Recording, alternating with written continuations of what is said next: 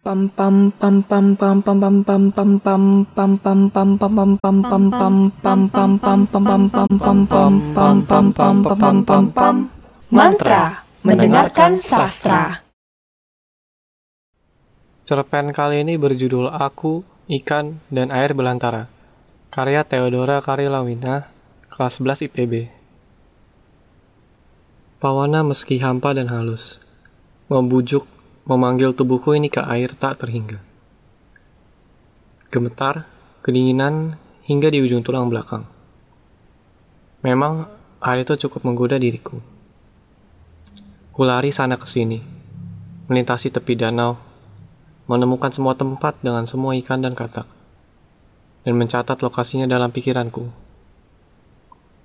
Sekali-kali, aku melebarkan lenganku, mencoba untuk menangkap angin sepoi-sepoi ke dalam genggamanku. Angin sejuk yang kutangkap meringkuk dan merangkul tubuhku yang hangat. Ujung jemariku membelai permukaan air. Sesekali ditabrak arus. Airnya tenang dengan ombak kecil konstan. Datang setiap kali ku dengar burung tetangga di kejauhan berkicau. Secara pribadi, aku merasa tenang setelah aku rebahkan tubuh untuk mengapung di atas penukan air dan melihat langit dari sudut pandang ikan. Pikiranku akan terus berekor hingga aku bayangkan kehidupan yang sempurna sebagai ikan emas di danau. Pada sentuhan pertama, seketika aku rasakan sesuatu. Sesuatu yang mengatakan bahwa rumahku sebenarnya di air. Kuakui bahwa aku menemukan kesenangan dalam menganggap diriku seekor ikan. Meski berkali-kali, ibu tetangga sebelah sering mengatakan aku gila.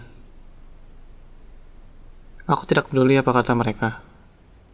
Akulah yang jatuh cinta dengan danau, bukan mereka. Manusia tidak mungkin dan tidak pernah akan dapat hidup bersatu dengan air, karena manusia bukanlah ikan. Itulah yang mereka semua katakan.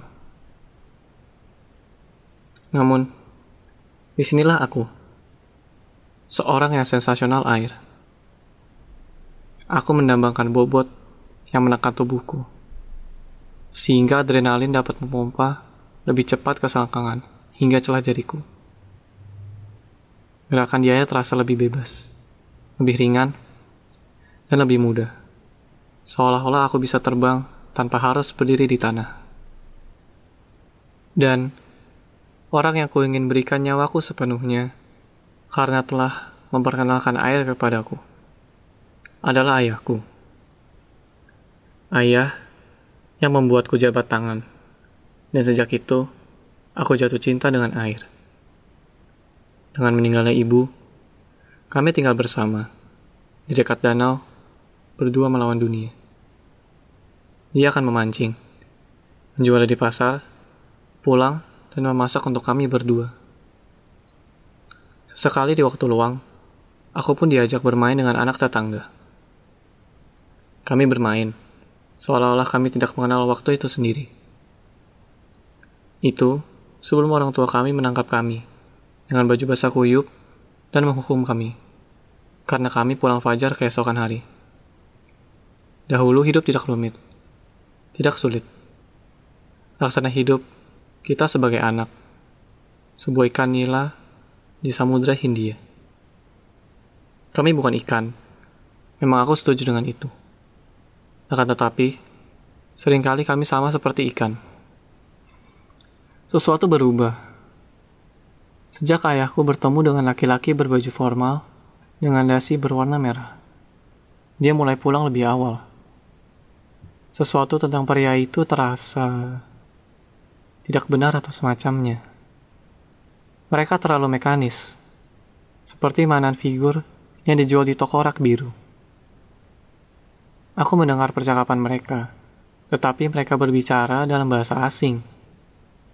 Mereka, para pria yang memiliki senyum, yang membuat aku menggigil. Sebuah rasa yang berbeda dengan menyentuh air. Keesokan harinya, dia menunjukkanku alat baru Aku belum pernah melihat ini. Sepertinya benang yang dianyam menjadi semacam pola. Dia bilang itu untuk menangkap ikan. Tetapi bukankah itu tugas tombak untuk berburu ikan? Dia menangkap puluhan ikan. Apa gunanya alat yang tidak berguna ini? Ternyata tidak ada. Dia pun juga ikut berubah. Jarum jam muncul pada jam-jam gelap, ketika bulan mulai menjajah cakrawala. Kelaparan merayap keluar.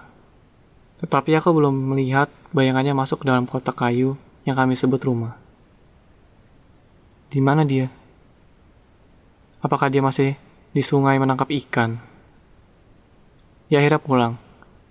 Dia hanya mengatakan bahwa sekarang sedang musim sehingga dia bawa-bawa banyak makanan lebih banyak dari biasanya. Perilaku itu berlanjut setiap hari hingga berbulan-bulan yang tidak dapat kuhitung dengan jari sekarang.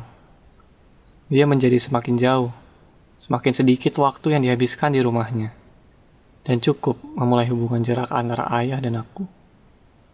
Di beberapa hari, dia akan pulang dengan memar, dan beberapa dengan bekas suka bakar. Ku coba pula bertanya kepadanya. Mustahil, tidak pernah berhasil. Tidak ada kata yang keluar dari mulutnya. Satu-satunya kata yang berulang yang dia bisikan adalah pindah rumah, memancing, dan diam. Dan tidak ada lagi. Dan suatu hari, dia tidak pernah pulang. Embernya duduk dengan sopan di samping pintu tidak tersentuh. Kami bertingkah seperti ikan, sama-sama tidak ada otak. Terima, kasih sudah mendengarkan podcast Mantra. Kumpulan sastra menanti di episode selanjutnya. Sampai jumpa. Jangan kangen ya.